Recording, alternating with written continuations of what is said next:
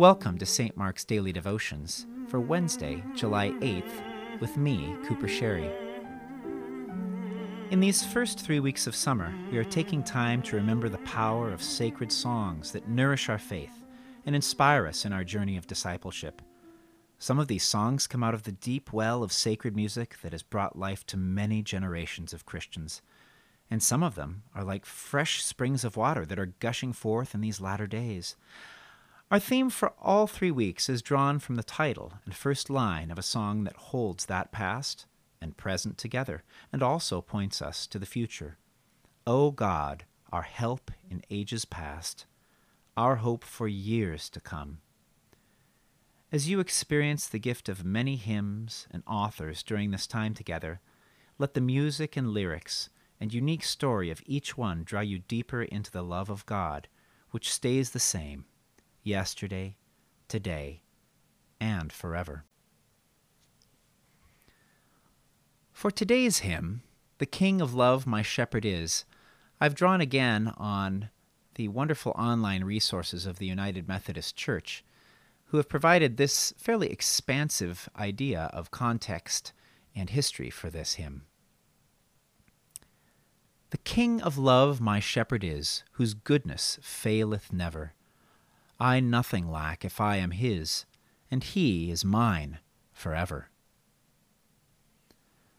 Sir Henry Williams Baker, 1821 to 1877, the author of this hymn and also the vicar of Monkland Priory Church in Herefordshire, England, is said to have spoken stanza 3 of this hymn as his last words before dying.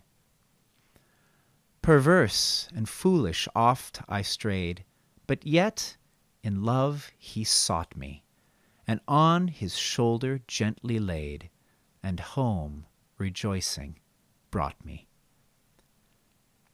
He wrote many hymns of fine emotion and intellect, and yet his lyrical transcription of the 23rd Psalm was what came to him as he approached death's dark vale.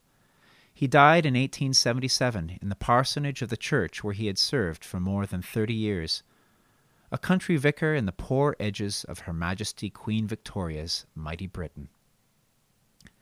Sir Henry Baker would not at first glance be a candidate for perverse and foolish. The son of a vice admiral, he was educated at Trinity College, Cambridge, and was ordained in 1844 as a priest in the Church of England. After a curacy, he became the vicar of Monkland. He served his whole adult life in this parish, parish even after inheriting a baronetcy upon the death of his father. He lived in a nearby parsonage as a bachelor, believing in the celibacy of the clergy, and was cared for by his sister. A great passion of his life, however, was the production of the innovative Hymns Ancient and Modern, published 1861, a monumental milestone in the history of English hymnody and a collection of great variety and musical effectiveness. Most congregations in Anglican churches were not singing hymns during the middle of the 19th century, being devoted only to metrical psalms. Methodists and evangelicals in England were singing hymns during the first half of the 19th century, and their influence spurred the Anglicans to join the ranks of hymn singers by the second half of the century. A notable feature of this landmark hymnal was the printing of text and tune for each hymn on the same page so any singer could see and sing the distinctive pairings. Each musical setting was intended to enhance the poetic text of the hymn, making the sensibilities and emotion of the hymn clear. Until this time, most published hymnals contained text only, or a limited number of tunes meant to be used repeatedly with various texts. The King of Love, My Shepherd Is, is a metrical paraphrase of Psalm 23. Written by Baker for the second edition of Hymns Ancient and Modern in 1868 and included in the appendix, his friend John Bacchus Dykes wrote a tune to accompany it. Years later, a lauded English composer, Ralph Vaughan Williams, sought to republish the hymn in the English Hymnal 1906, but was denied the right to use its original tune. He then paired Baker's text with his own arrangement of an Irish air, St. Columba. The hymn opens with a beautiful title for God, the King of Love. The first stanza has a calm, familiar feeling of repeated words is, his, never, forever. Baker tied in ideas about Jesus as the shepherd from several different places in Scripture, including John 10. The hymn uses a lot of verbs and describes the shepherd by his actions. Where streams of liver, living water flow, my ransomed soul he leadeth. And where the verdant pastures grow, with food celestial feedeth. Baker references living water, possibly from Revelation chapter 22, which describes a vision of heaven with living water flowing from the throne of God. The stanza continues to point to heaven with a ransomed soul and celestial food but these are not presented in a grandiose way, simply as the good caretaking of the shepherd in the actions of leading and feeding. In stanza 3, Baker added Jesus' parable of the lost sheep from Luke 15 to the verses from Psalm 23. The singers of this hymn may picture themselves as the lost sheep, using words with the implication of misguided self will, perverse, foolish, the shepherd is described with self giving words. In love, gently, rejoicing. Lines 2 and 4 of stanza 3 end with double or two syllable rhymes, a testimony of what is being done for the singer through the actions of the shepherd. Sought me, bought me. In death's dark vale I fear no ill, with thee, dear Lord, beside me. Thy rod and staff my comfort still, thy cross before to guide me. Stanza 4 also ends line 2 and 4 with double rhymes. Baker emphasizes the redemptive character of the shepherd by including the cross in the last line, a reference not from Psalm 23, but from gospel crucifixion accounts. The alliteration of death's dark vale and Dear Lord is paralleled in lines 3 and 4 by Staff Still and Comfort Cross. The repeated signs emphasize the physical imagery. Thou spreadst a table in my sight, thine unction grace bestoweth, and oh, what transport of delight from thy pure chalice floweth.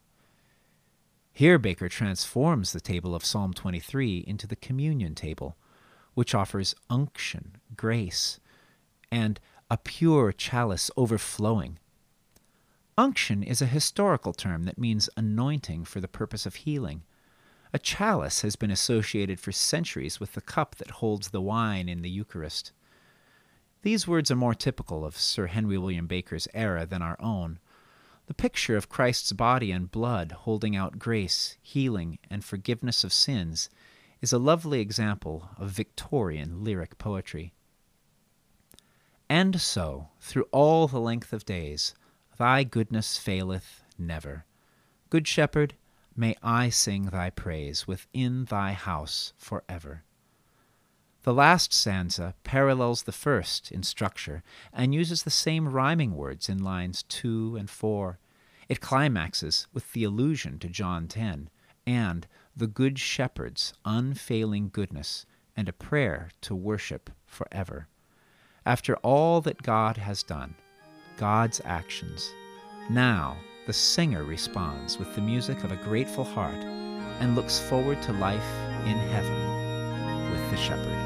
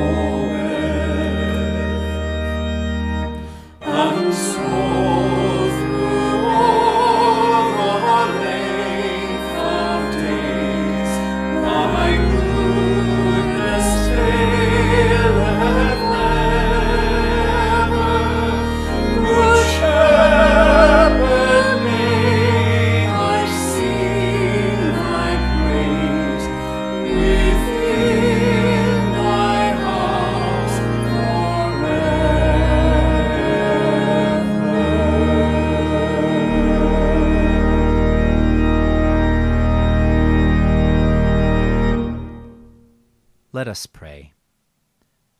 God of grace, you have given us minds to know you, hearts to love you, and lives to sing your praise.